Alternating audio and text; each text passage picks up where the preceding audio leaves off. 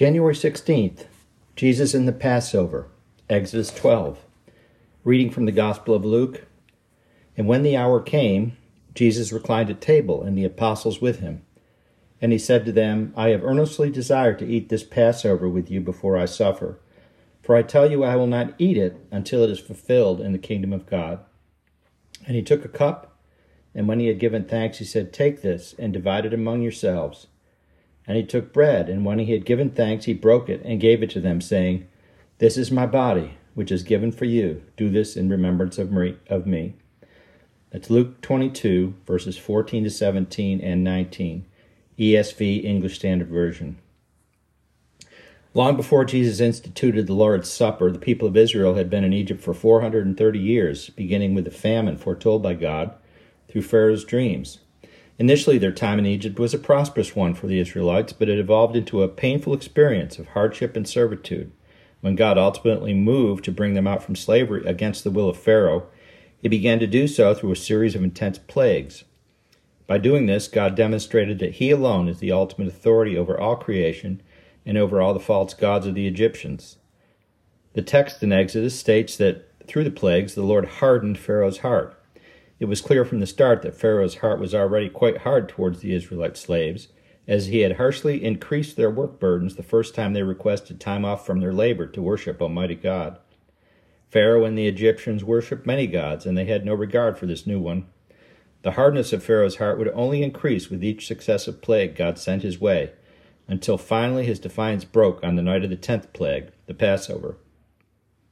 The Passover is a night of both a night of both freedom and judgment. It resulted in the death of all the firstborn of Egypt, from Pharaoh's palace to the most humble household, leading to their surrender and complete freedom from slavery for God's people.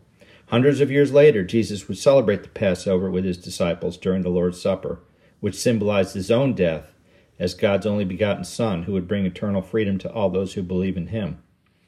Throughout the Bible, the sanctity of blood is emphasized. We're told that life of both people and animals is in their blood.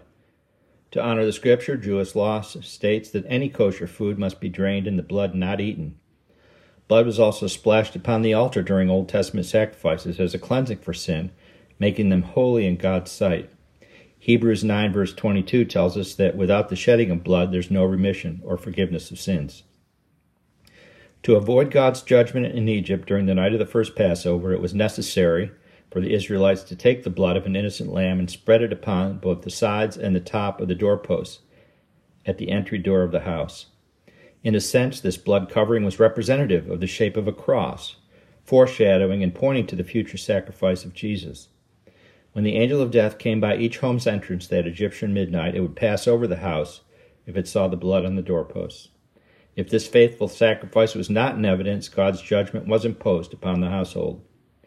Similarly, when the time of our own death come, comes, God will look for the sacrifice of Jesus' cross covering our lives. With the blood of Christ as our covering, all the judgment for our sins has been placed upon him. And the punishment that we deserve will pass over us as we're made worthy to reside in God's eternal presence. We need not, we need not understand everything about the necessity of a blood, of a blood sacrifice covering in order to know that God is serious about it with the first Passover lamb in Egypt, as well as at the Passover supper of the Lamb of God at Holy Communion, the Lord testifies to the gravity of and need for this sacrifice in order to bring each of us to a freedom from judgment. Jesus' suffering, death, and resurrection have lovingly provided for us the way to live eternally with Him. In our faithful surrender to Christ, we experience a Passover from death to life. Have you made peace with God through the Passover Lamb of Jesus Christ? If not, I encourage you to invite him into your heart today. He loves you deeply. Reflection In Christ, we will still face many trials and tribulations, but we're free from sin judgment. We may fall short in our desire to obey him, but we're free to turn to him for forgiveness, turn away from our sin, and to again experience the joy of his presence and fellowship with us. He then wants us to share with others the same grace and forgiveness that we have received. Let us pray. Lord Jesus, we turn to you for complete forgiveness and freedom from our sins today. We rely upon your grace and mercy, extended to us through your loving sacrifice on the cross and resurrection from the dead. May you be praised and glorified forever. We ask this in Jesus' name. Amen.